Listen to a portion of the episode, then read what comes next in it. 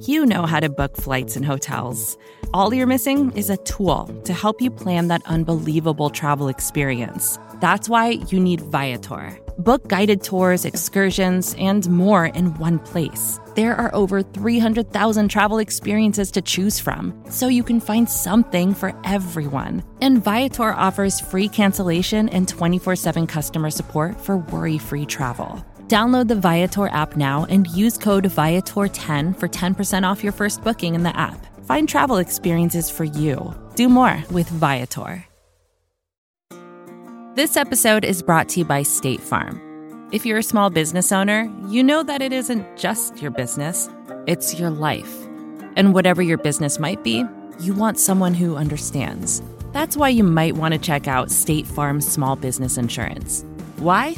Because State Farm agents are small business owners too, living and working in your community. That means they know what it takes to help you personalize your policies for your small business needs. Like a good neighbor, State Farm is there. Talk to your local agent today. Hi, I'm Kara Swisher, editor at large of Recode.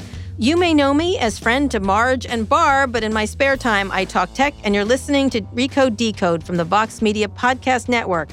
Some of you may be new to the show because you heard me on Lovett or Leave It last Friday. If that's you, then welcome. Every week, we talk to the most interesting CEOs, politicians, journalists, entertainers, and more about their big ideas and how they're changing our world. We've curated some of our favorite episodes to help you get started. Just tap the link in the show notes and start listening to an episode that interests you. But today, we're going to play a live interview I just conducted with Lauren Underwood, a freshman Democratic congresswoman who represents Illinois' 14th district. Underwood, who is in a swing district, is not part of the squad that has agitated older Democrats, so she told me she has to be careful about how she talks about issues like the Russia investigation. In my community, there's a large cohort of people that shut down when you say Russia, that you can't even get to investigation or impeachment because it's just noise to them, right? It's been like this endless bickering. They don't really know who's at fault. They doesn't care because it's not addressing the core issues affecting their family, and it feels like more of the same. This interview was recorded live at Manny's, which is a bar and event space in San Francisco's Mission District. So let's go there now to hear my interview with Congresswoman Lauren Underwood.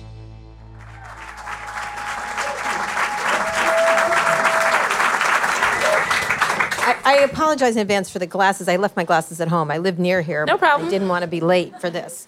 The cool shades. Cool shades, that's right. Mm-hmm. They work just as well. I have really bad eyesight. So, anyway, I'm really excited to interview uh, Congressman Underwood. I want to, because I interview a lot of tech people, and I interview a lot of people who have opinions about tech. Great. Um, and you don't have that many opinions about tech, but we, we might have some. But what we want to talk about is where we are in Congress. You're a Sure. freshman. Um, and a little bit about your journey and what's going on now, because I think it's hard to be uh, from a, a district that is a swing district, essentially. You're, you, you have a swing district. It definitely has a different flavor on the job. Yes, exactly. Than some of my other colleagues. so we need to talk about that because I think people need to understand what's happening Sure. beyond just uh, the beyond just the regular things. So let's talk a little bit about your background first. Okay. Um, uh, talk about how, the people who don't know you, how you got to where you got, because you're one of the more compelling stories of, of the many compelling stories of the freshman class. Thanks. Well, I'm Lauren Underwood. I represent the Illinois 14th, which is a half suburban, half rural community outside of Chicago. I live in a town called Naperville. It's 45 minutes west of the city. We have a Naperville contingent, specifically Neuqua Valley Wildcats, in the room today. I'm so excited.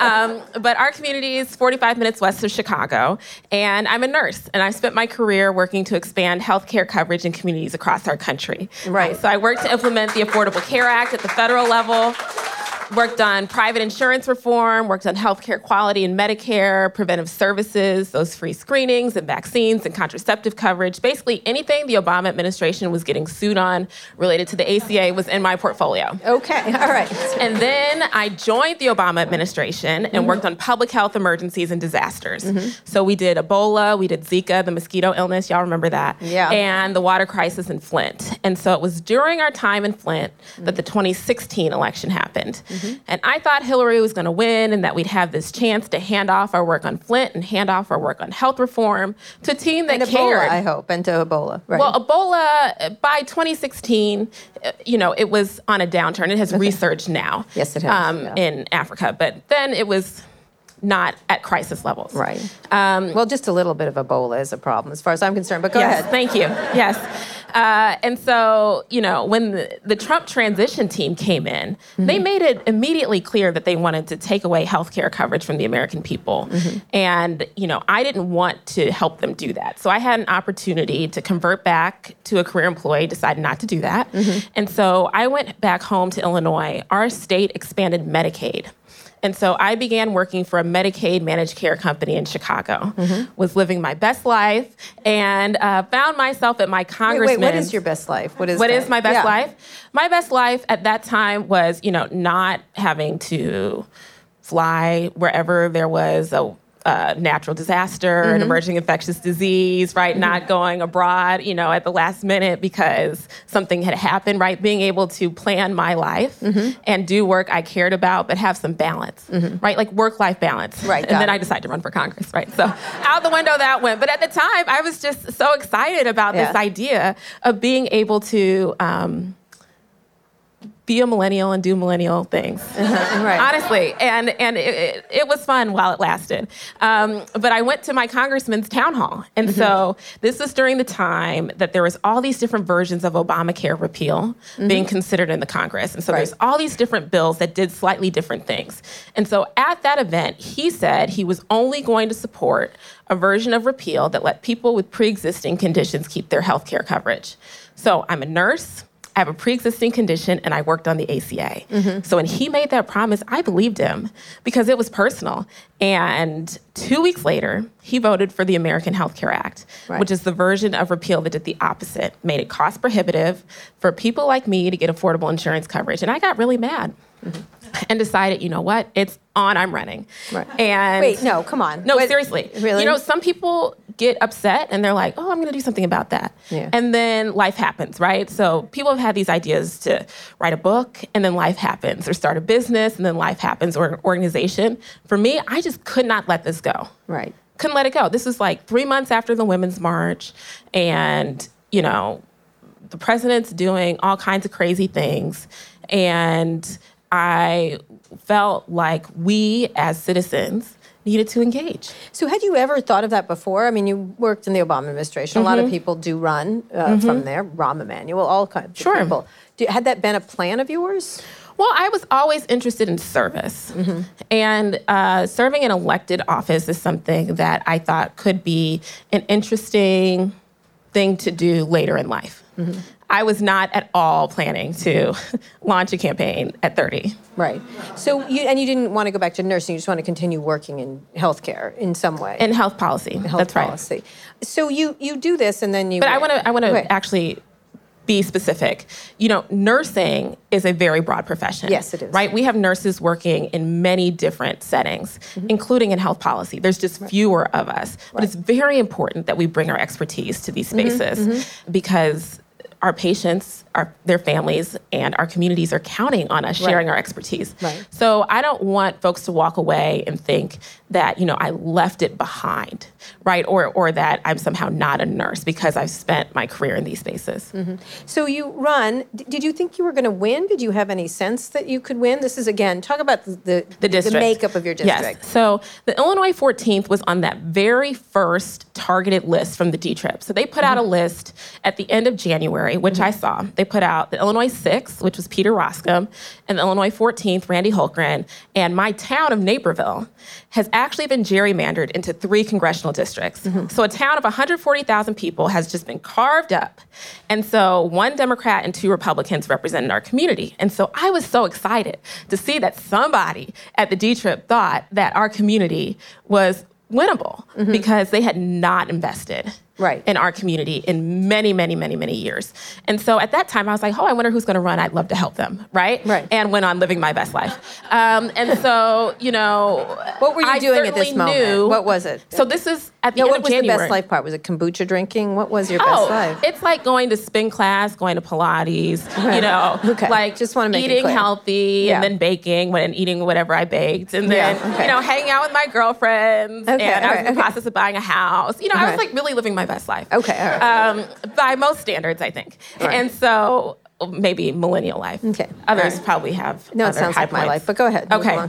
Um, so the D Trip had listed the Illinois mm-hmm. 14th, so they had some data mm-hmm. to suggest that our district could flip. Could flip. Right. Um, How long have you been there? How long? So my family moved. No, to no, he, no. You, your family. How, how long have you been here? How long had the congressman been there before? Oh, Randy Hultgren had served um, for four terms when I beat him. Right. So Randy Hultgren was a Tea Party Republican, mm-hmm. um, but our district is probably most notable because it was Denny Hastert's seat right. when he was Speaker of the House. Ah. So Denny Hastert is the longest-serving Republican speaker.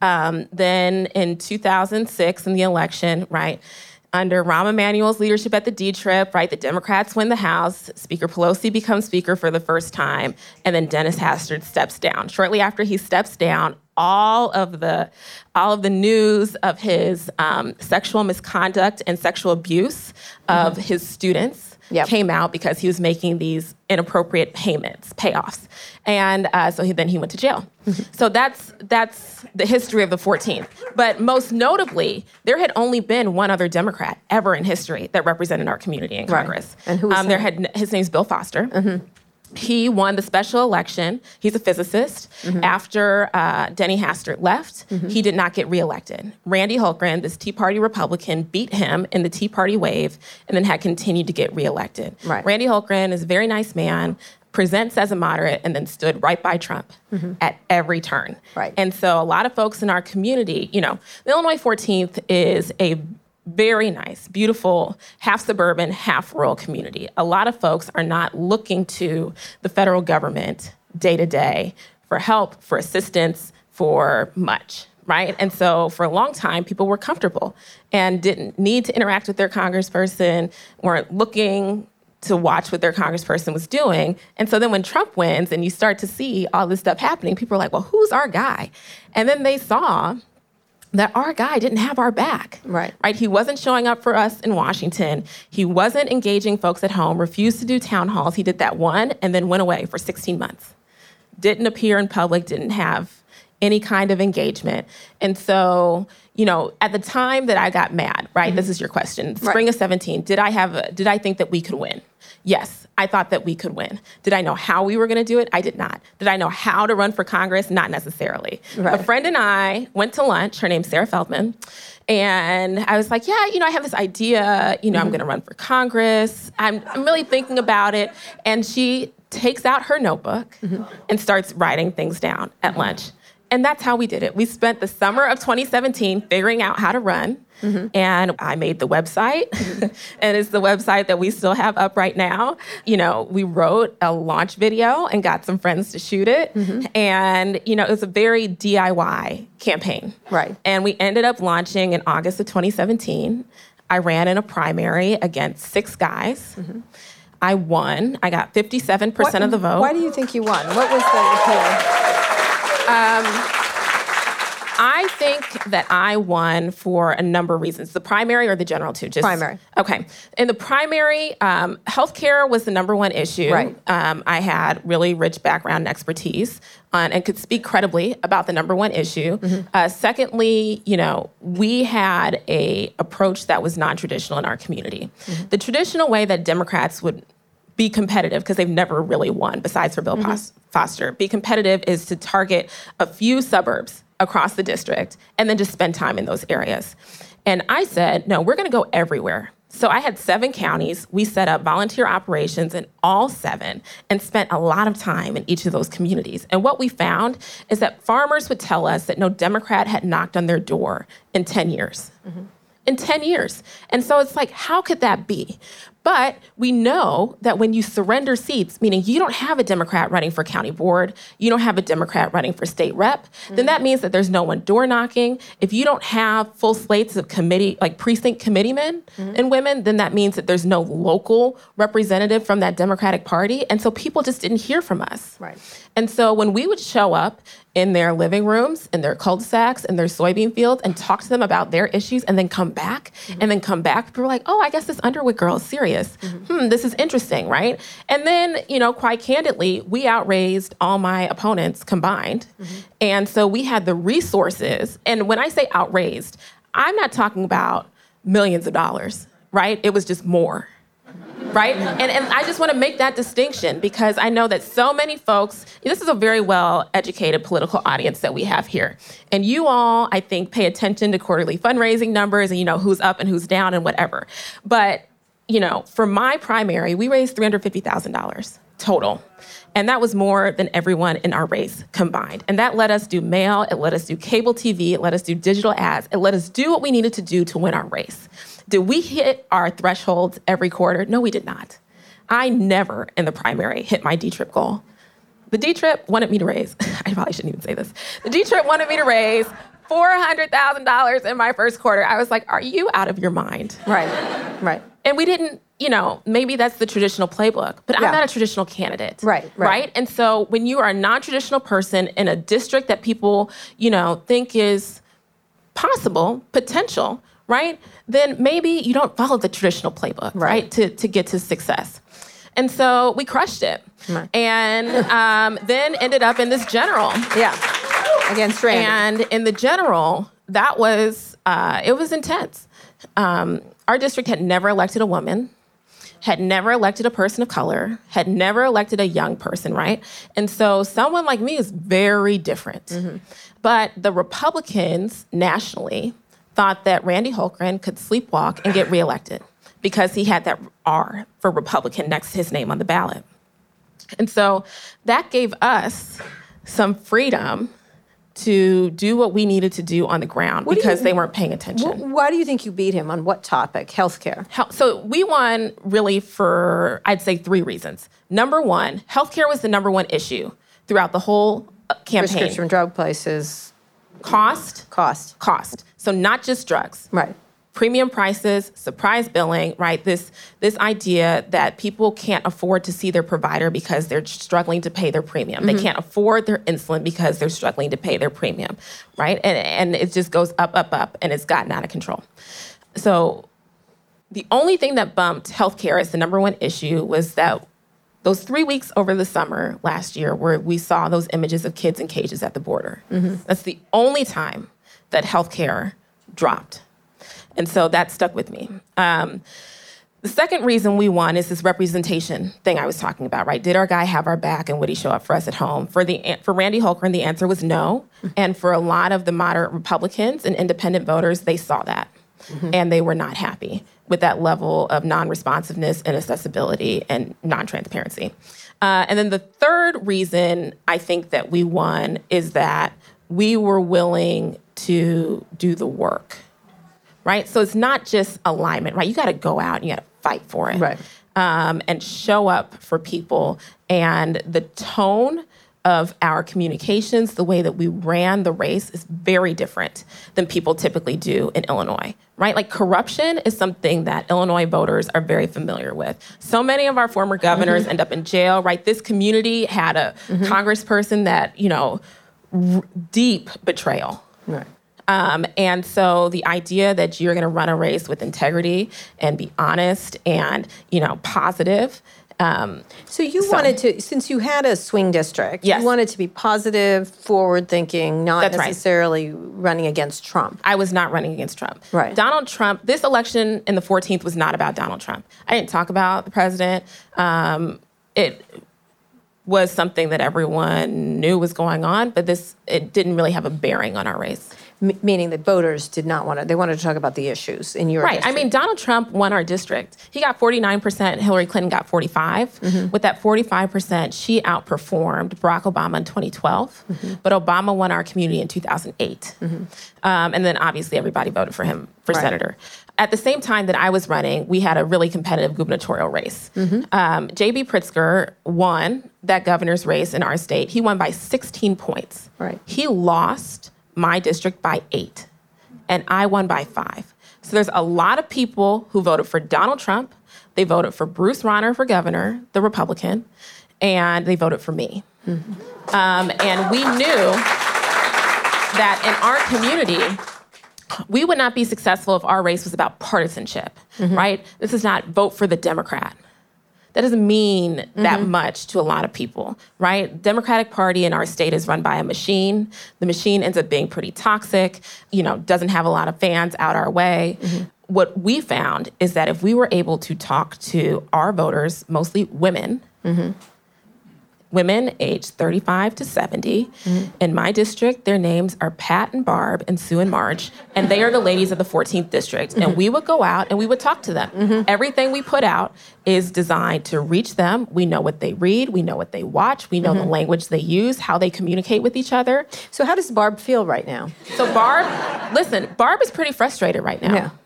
Barb is pretty frustrated because gridlock is consuming, right? Mm-hmm. The president keeps tweeting. He's very offensive, right? He's using language that she would never tolerate out of her kids, mm-hmm. that her kids would get suspended from school. Mm-hmm. If they said those kinds of things, right? She sees, you know, an administration whose officials are breaking the law by ignoring subpoenas.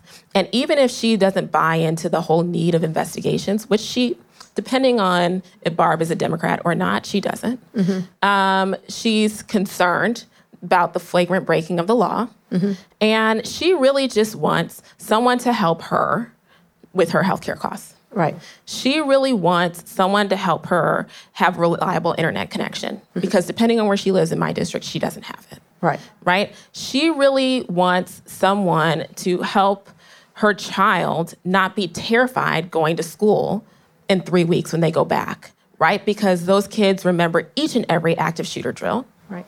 And it is like this eh, I would use the word paranoia, but it's actually grounded in a very real chance Yes, that it could happen to us. Yeah. And she's disgusted that this is what our country has become, right? Where children are scared to go to school. Right.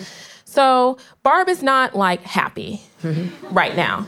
Um, Barb, I think, is pleased that you know her congresswoman shows up and is engaged and whatever. Um, but she's concerned about the future of our country. We're going to take a quick break now, but we'll be back after this with Congresswoman Lauren Underwood. This episode is brought to you by State Farm. You've heard it before. Like a good neighbor, State Farm is there.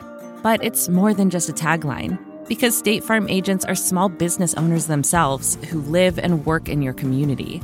And if you're in the market for small business insurance, who better to work with than an agent who understands what it takes?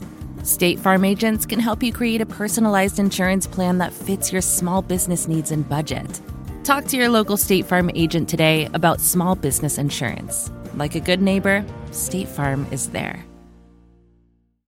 When you get to Congress, mm-hmm. well, that's what you're you're faced with. You're faced That's with right. this. So, what do you do as a swing congressman? You know, a lot of people here and it, across. Well, not Nancy Pelosi. She represents this district. Yes, she does. Haven't been pushing for impeachment. Haven't been caught up in the fighting that's been going on or parent fighting Mm-hmm. between the squad and Nancy Pelosi and the uh, all the Democrats seemingly fighting in some Hmm. fashion. That is hard to understand. I think. Meanwhile, Trump takes advantage of it and uses it to create a series of racist tweets that are mm-hmm. flagrantly racist. When you're in your position, can you explain to everyone what what the risks of doing that is and why you wish you could or wish you couldn't or where are you on impeachment right now? Okay, so I'll ask, answer the first part of your question Okay. first, which is what do you do when you win from a swing district? Right. And so I recognized that healthcare is the number one issue in my district across the country, and that's what I went to Congress to do. Mm-hmm. So I serve on three committees, one of which is education and labor, which was always traditionally part of health reform conversations, but had mm-hmm. a very, very small role mm-hmm. As compared to the others, meaning Ways and Means and Energy and Commerce. Well, they put me, Donna Shalala, and Kim Schreier, the first female physician in Congress, on this small healthcare committee to work on healthcare, and we get to do whatever we want, right? And it's so are so smart. Yeah. They uh, Nobody crosses aligned- Donna Shalala, but go Right. ahead. It's, yeah. it's amazing. And so we really get to advance the healthcare agenda. Uh-huh. I decided, I, you know, requested to serve on Homeland Security. Mm-hmm. And I'm now the vice chair on Homeland Security, and we have jurisdiction over the US Mexico border Mm-hmm. and what's going on, right? And so remember when I said the only issue that bumped healthcare was the treatment of the migrant children? Mm-hmm. Now we get to work on that, right? And I serve on Veterans Affairs. And the way that our country has continued to struggle to offer high quality healthcare services to mm-hmm. our nation's heroes mm-hmm. is quite candidly pretty despicable. And I mm-hmm. was like, let's work on this. And so, you know, I decided to go to Congress and work on healthcare issues at every chance I get, right? On Homeland, they've never had a healthcare person. Right. Ever since this committee was created since the Department of Homeland Security was created post 9 11. What an incredible opportunity when we think about cybersecurity and all the rest to really explore and dig deep. So I love my job. I think it's very fun, um, and we get to solve a lot of problems. Now, with respect to impeachment and the investigations and all these other things, you know, in my community, there's a large cohort of people that shut down when you say Russia, that you can't even get to investigation or impeachment because it's just noise to them, right? It's been like this endless bickering. They don't really know who's at fault. They doesn't care because it's not addressing the core issues affecting their family. And it feels like more of the same, right? Because again, that voter in my community is very familiar with what corruption looks like. Mm-hmm. And so this flavor is not necessarily more, mm-hmm. necessarily more or less alarming. Even if it's insecure others. elections, it's just the same. Well, right, because you have to remember we knew that Illinois got hacked mm-hmm. well before the Mueller report came out. Right. We knew before my election in 2018. We knew that this was that there were vulnerabilities that were exploited and that the Russians got in. Mm-hmm. We knew this. And so 2 years later for Mr. Mueller to outline it in a report, it's like, yes, next. Mm-hmm. Almost. It's alarming. Right. And there's certainly things we need to do about it. But I'm just saying, like the ladies of the 14th, Right. I don't know, that they're like across the board clamoring. So, so what do you do in that situation? You have you support you have not supported impeachment yet. Is that correct? I have not called for impeachment. Be- and that's because why? That's because we need to move forward in a way that brings the community with us. Mm-hmm. Because if I act unilaterally, or what's perceived as unilaterally, Right, and leave my community did. behind, Right. Mm-hmm. then it looks like a power grab. A power grab. Mm-hmm. And then I'm no better than him. Right. being the president. Mm-hmm. And that's not what we're here for, mm-hmm. right? And so I think it's very important to make sure that our investigations can continue forward. You know, as Mr. Mueller stated when he testified, um, hit, the scope of his investigation was very limited. Um, he could only do like obstruction and Russian interference. He wasn't able to investigate, you know, the financial dealings and all these other things. Congress is the only one that can do that, along with a few attorney generals, depending on their jurisdiction, right? And so, you know, I think that we need to continue to see where the court cases go. We are, we being the House, is winning a lot of these court cases, and I think it's important that we get all the information.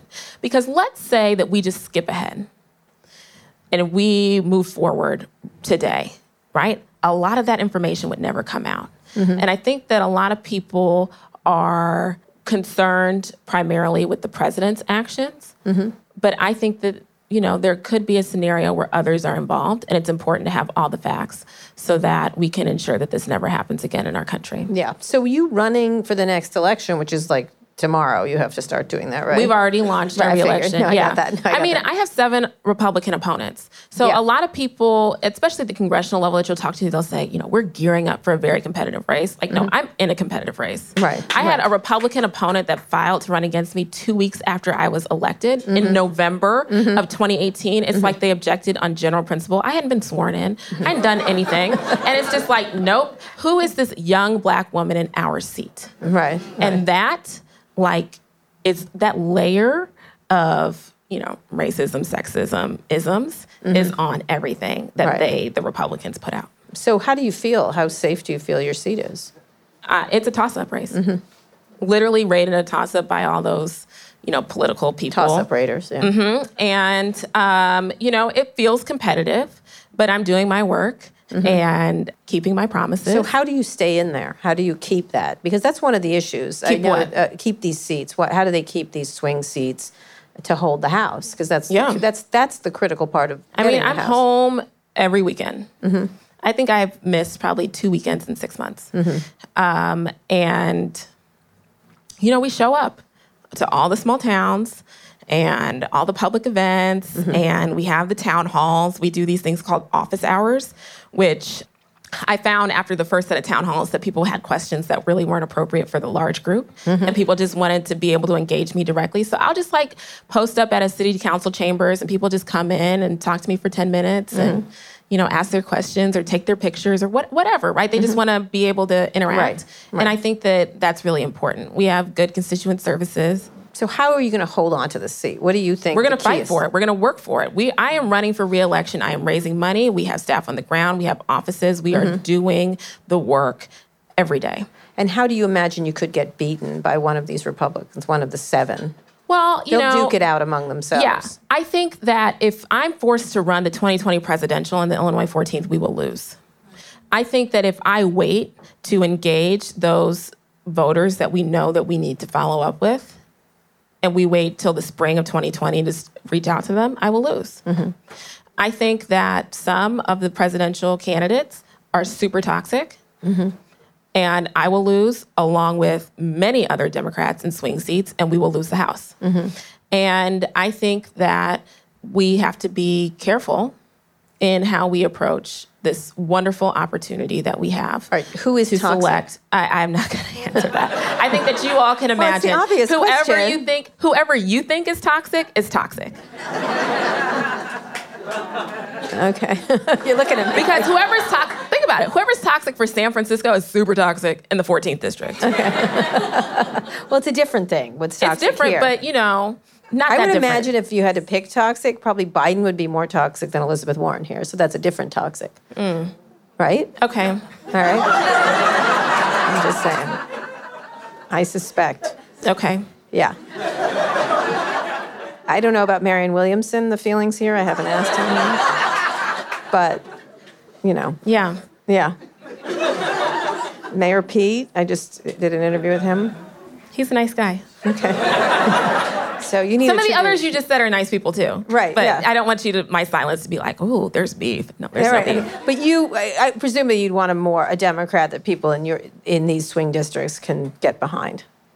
Yes. Yes. Yes. And I want someone who's used to talking to people. right. You know, like a lot of folks in Washington have gotten good at Washington. Mm-hmm. Right? Yeah. They learned how to be successful and effective in navigating a very dysfunctional system, Mm-hmm. which is a skill set and it's very valuable. But there are a lot of people who are not used to going into a living room or sitting down in a diner and talking to a regular person. Right. They have no idea what to say. They literally don't know the words to use. Mm-hmm. They literally don't. And that is something that I found was so valuable. If you are disciplined about your speech and your language, you can talk to anybody. So one of my favorite examples, because I figure you might ask, is about debt-free college. I'm waiting on toxic, but go ahead. Okay, debt-free college. So debt-free college was something that really came out of the 16 election, right? Bernie was, you know, all excited about debt-free college. And in my district, people don't like things that are free. Mm-hmm. And they don't like things that are for all, right? Um, and they just don't. And so, you know, I heard that and I said, okay, so what I would talk about is modernizing our financial aid system where mm-hmm. we would have Pell Grants that reflect the true cost of tuition at a four year public college. Mm-hmm. And we would have subsidized student loans that would fill the gap for the rest room, board, books, fees, whatever, mm-hmm. right? And lo and behold, people were like, yes, that's right. We do need a modern financial aid system. People mm-hmm. shouldn't have hundreds of thousands of dollars in student loan debt, right? Mm-hmm. And they're like on board. They're like, yes. Well, guess what? That's the debt free college proposal. Mm-hmm. But you don't call it that. You don't call it that. Right. Because that turns people off. And I think one of the things that the Democratic Party has been doing is that we like hashtag labels, hashtaggy conversations, things that people can be like, oh, debt free college. Yeah. hmm And while that's good at what I would consider to be like mobilization, mm-hmm. right, to get people out, Right. that does not convince persuadables. And I think that we all need to be more thoughtful. We all being, you know, engaged, very engaged Democrats, need to be more thoughtful in the words that we use to describe our ideas when we are talking to persuadable voters. Mm-hmm. Persuadable voters are not mobilizing people. Right. Right. So, getting to then Medicare for all hashtag Medicare for all. How do you feel about that? Being someone who is quite up on this topic. Yes. So, you know, when I would travel around my district, and mm-hmm. people would be like, well, Lauren, Medicare for all. I say, well, what do you mean by that? And I would get some version of Medicare 55 and up, which is lowering the Medicare eligibility age. That's not mm-hmm. Medicare for all. Medicare 40 and up, Medicare 18 and up, Medicare at birth, and buying into Medicare.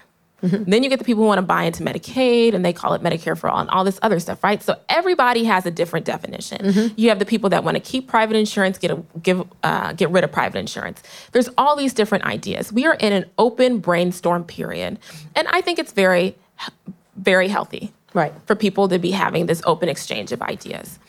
However, we know at least in my community, that the majority of the support from Medicare for All is coming because people's health care is too expensive and it's out of reach for too many people. And that is what's driving their support.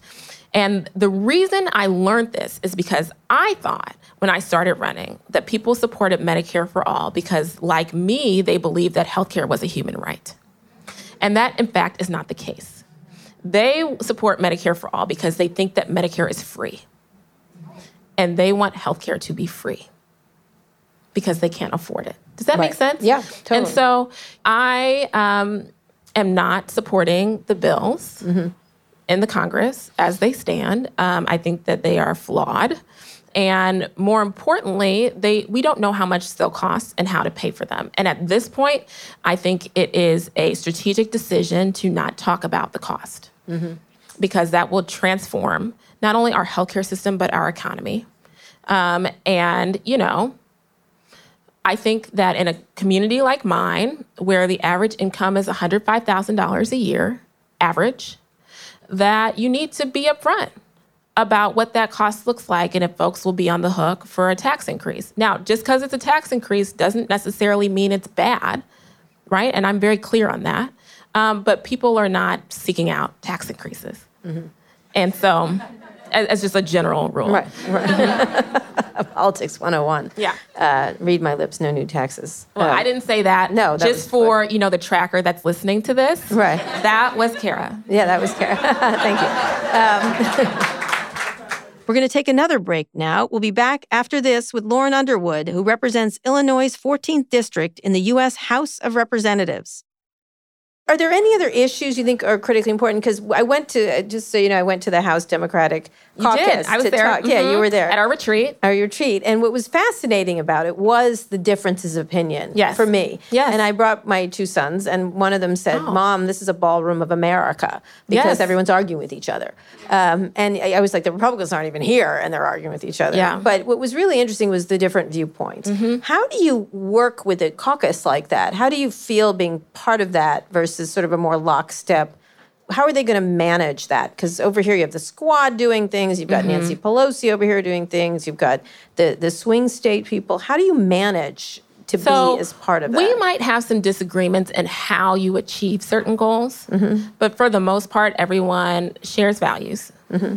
and I think even shares like priorities. Meaning, folks recognize that healthcare is very important, right? That we want to pass an infrastructure package that's very important, right? This anti corruption message is very important. Climate change is very important, right? So people are pretty united on those top agenda items. It's just like how you solve those problems is where there might be differences of opinion. And in my experience, that reflects some of the difference of opinion among the American people. And so, you know, the press likes to talk about the division and the, the disagreements and how we can't even talk to each other. And there's these heated debates and people storm out and all this other. It's like nonsense. well, some of those words were pretty pointed. Well, yeah, I mean, I think it's press. They inappropriate. said it. They all said it to each other, kind of thing. uh, sure. Yeah. But at the end of the day, we work together to get things done and to l- deliver for the people. And do you do you think because the because the Republicans are using those as a wedge between and among Democrats, they're using Mm-hmm. it to try to talk to the persuadables, look at this group, and Mm-hmm. they're sort of taking the f- uh, the squad and making it villainous. Yeah. How, how do you deal with that? It's some it can be somewhat effective to do that. Well, you know, there's a, a very clear difference in style in the Mm-hmm. way that I do my job and the way that some of my other colleagues do theirs. Right. And not just limited to those four women, but really across the caucus, there's a real difference. There is. And I'm clear at who I work for, which I work for the people of the 14th district. Mm-hmm. And we're in touch. And, you know, I think that they do not hesitate to let me know when they disagree with things. Mm-hmm. And, you know, we have two way communication. But you're in a world where this kind of talk is It's just is it just noise? I mean, you have Trump doing something, you have the squad doing Yeah. something, you have everybody. We had to learn very early on how to be disciplined in our work. Mm-hmm. Um, because if I'm so busy responding to the news of the day, I will fall into a tangent and get so far off course that the idea of passing my healthcare legislation becomes an afterthought. And mm-hmm. that is not why I am not here to respond to the news of the day. Mm-hmm. And that's candidly why I stopped going on all these news shows all the time. Yeah. Because I, you know, we talk to the producers ahead of time. They're like, oh, yeah, we want to hear about your bill, want to hear about your bill. And I sit down and they spend five minutes on the president's tweets or whatever disagreement, and then 30 seconds on why I'm there. Right. And my job is not to communicate with America. My job is to communicate with people in 14th District. Right. And um, one of the things that I know um, in talking to some folks in this community is that there's a real concern that uh, the Democrats don't have a message or the Democrats aren't being responsive and uh, communicating about these top tier issues. All we do is talk about investigations or Russia or Trump or whatever. And I want you all to know that in my community, folks know what we're working on. They know about my veteran suicide bill that we passed. They know about the robocall bill that we passed last week, right? They know that we are we affirmed the U.S. would stay in the Paris Climate Agreement. They know about the wonderful work that we're doing in the House because our local press publishes it. Okay. And so while that doesn't get national coverage, I think in these swing communities, folks know. So how do you, as a, a Democrat and as Mm-hmm. a politician, ignore the enormous amount of noise coming from Trump? Largely, he I mean- creates something. There's an action. There's an action ignore it. reaction. Action reaction. But you know, I think a lot of um, people tweet their or treat their social media like they are a news agency, right? So they are reporting out on what happens. Like I am not a journalist, right? It is not my job to be like, you know, blah blah blah happened today. Right? Like someone can read that in the news. If I have something to say about it, Right. then I will comment on it. Uh, but I don't think I have to comment on everything. is that like, hard to resist? Uh, no. because I have enough people that are close to me that I trust, and you know, I don't have like these. I don't. I don't get enraged where I just feel like I have to release. And if I wanted to release, it certainly would not be on Twitter. certainly would not. Um, now I read comments. I'm very well informed on what people think and what they're saying, and you know, you go deep. And you know, it's interesting when you meet your Twitter troll in real life. Whoo! And the troll lives around the corner. It is not a bot, right? And so then you're like, okay, you interact. What was your troll like? I mean, cranky and uh, kind of odd, but it's a, they're real people mm-hmm. who are very engaged Right. and don't like what's happening. Right. Right. And sometimes they're loud at town halls and they demand attention and energy. Mm-hmm. But when that conversation moves offline, right, then it, you, at least you can have a conversation. Right. Which I think is valuable. Right. Like, let's just talk. Mm-hmm. Because at the end of the day, I don't think that true values are, at least in my community, we're not that far from each other. We're really not. It's just how we solve those problems. Right. There might be disagreements. So how did? Why does it feel like that coming out of Washington? Is it that the people should just ignore what Trump is doing? Not just saying, but doing. Like I Mm. think Sunday, yesterday, there were like eight things. It was like we're going to kill everyone on death row. We're going to fire See, I didn't hear about that. You don't care. Well, I didn't hear about it. No, so I mean, the I'm only just saying there were like eight of them, and I just I, I just started uh, Marie Kondoing my house because it made me feel Oh, better. that's good. See, Yeah. that's living your best life. Yeah, it was. Um, so I, the only thing that, and we haven't like spoken out about this, but I think is, you know, what require some attention is Dan Coats. Um, being forced out for, as the director of national intelligence and like to call this new guy a Trump loyalist is, I think, even downplaying how completely unqualified this man is to be the director of national intelligence. right.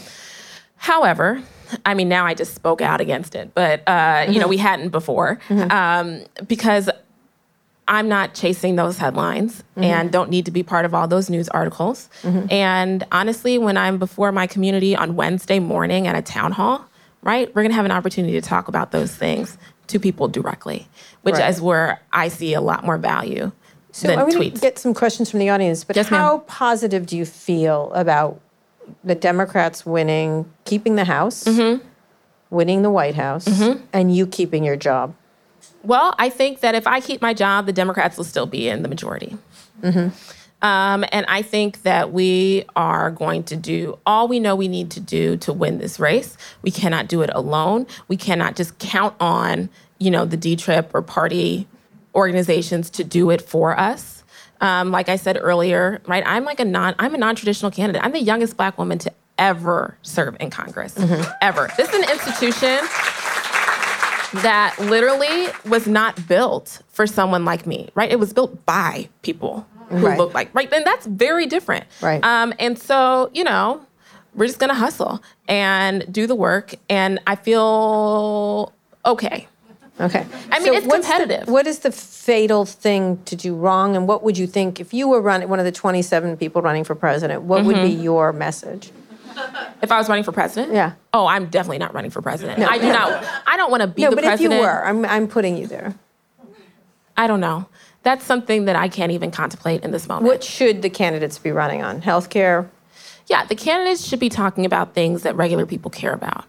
And, you know, I think that the early polling, they should not be distracted by the early polling. And I think that if they know that they can't win, they should drop out. Mm-hmm. All right, on that note. But they so much like being in the debates. And if they and if they think that they'd be toxic in communities, then they should drop out. All right. Okay. All right. Because, you know, it's too serious. It's too serious. All right. All right, non-toxic people. Questions from the yes. audience. This is terrific. You're fantastic. Right here to start with. Hi there. What was the challenge for you speaking to a community that I believe is 11% Hispanic, three like four percent Asian American and less than three percent African American, speaking on issues that might have a tinge of like racialization, like migrant youth, in a way that was consumable. Um, and, and that, that couldn't be like headlined in some like right wing yeah. moment. Like, so, yeah. you know, what's interesting is that our election was not about race.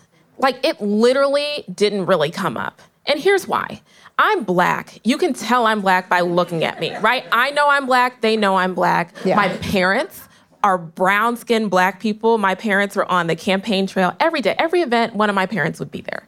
And because they loved it, right? And they love meeting people and seeing their new friends all around the community and they were very engaged. Like my parents, my parents are so glad I'm running for reelection because they get to go and see their friends all around the district again, right? Like that, that's just how we ran our campaign. And so eh, once people were like, oh, okay, she's a black woman.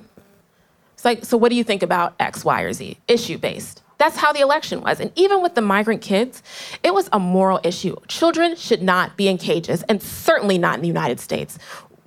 People were horrified that this stuff was done in our name, right, underneath our flag by the leaders of our country. And they felt like it was wrong un American, and completely unjust. And so that's not something that I would have to stand in front of people and be like, as a black woman or as a person of color, I am horrified, right? No, as an American, I am horrified. Mm-hmm. And this is wrong. And, you know, we have got to do everything that we can to stop it. And at the time, you know what Randy Hultgren said? He said, Oh, I sent a letter. Really? That's weak. Mm-hmm. Right? And, and people agreed. So it, it wasn't like we had to invoke race or respond to um, challenges because of race. Now, this year's a little different because Donald Trump has used uh, racist rhetoric mm-hmm. and targeting of many of my colleagues in order to score cheap points among his base. This is a strategy that he is employing. And many of my Republican opponents are ardent Trump supporters, and they like to mimic what he does. And so we are preparing ourselves for a 2020 election that will have this, again, young black woman, intersectional, racist, sexist, ageist attack line coming. And that'll be different. Um, but I also have a record, and now people know me. And so my staff and I were having this conversation today like, this whole idea of othering Othering is only effective if people are scared of you. Um, and I am not a scary person. And even if I were, right, folks are, I think, we have delivered for the people of the 14th district, and we will be able to demonstrate that to them. Okay, next you. question. Right here. Hi. Other than give you money, what can we San Francisco's do to help you? Well, thank you. Um, Do you want San Francisco money? Just question. we are running a very competitive race. I need to raise six to eight million dollars to win this race. Wow. And we From three, 350,000. no, that was for the primary. That was primary. And then the other one you spent. and then nine. whatever 4.7 less 350 Right. so 4.3 yeah a lot um, and so yes we need your financial investments i'm not taking corporate PAC money right and you know we want to uplift the voices of people in our political process and yes in the house we passed hr1 and mitch mcconnell has basically said over my dead body right and and that is unacceptable um, and so, you know, we need to have a Senate that will be responsive to the American people instead of just, you know, killing all legislation, even nonpartisan legislation. Like, I think of my veteran suicide prevention bill. This is something that everybody should be clamoring to vote for right now. And the idea that Mitch is just too busy with his judicial nominees to give it full consideration is something that I just think is appalling, right? So, what can you all do? Um, I know that you all are very skilled at canvassing. I welcome you to come to the 14th district. Um, people are so nice. Even folks who do not agree, they'll be like, I'm to close the door now. They will not slam it in your face. um, and it, it's, it's really a lovely experience. Uh, phone banking and texting is very important. And then, you know, just at a foundational level, being careful how you speak and the words that you use in engaging in public discourse about what's happening in our country is very important. And that is a message for everybody, right? Um, I, I do a lot of chats with interns and students, and I've spoken to like every student nurse in the state of Illinois. And, you know, I always tell them do not tweet in anger, right? Do not let that be your outlet because this stuff lives on forever and there will be consequences for you and there will be consequences for all of us. And I think that that's just a, an important reminder for folks who are interacting with our political system in a way that um, yields influence, but folks may not be happy about the direction of our country. It's very easy to you know be a boss behind the keyboard right uh, and it just has some consequences for folks in other places Piece of advice uh, over here. First of all, you are amazing, and I thank you. Healthcare is also my number one issue. I volunteered to help get it passed, and for the past five years, I've been an enrollment counselor for Covered California. And you're welcome. It's it's my passion as well. How are you feeling about several of the candidates have plans where they want to fix the ACA, which we never got a chance to do, and then create the public option that's Medicare like. It's what Pelosi wanted to do originally, and let people choose to go in there on their own so that it gradually takes over. Is that more your approach?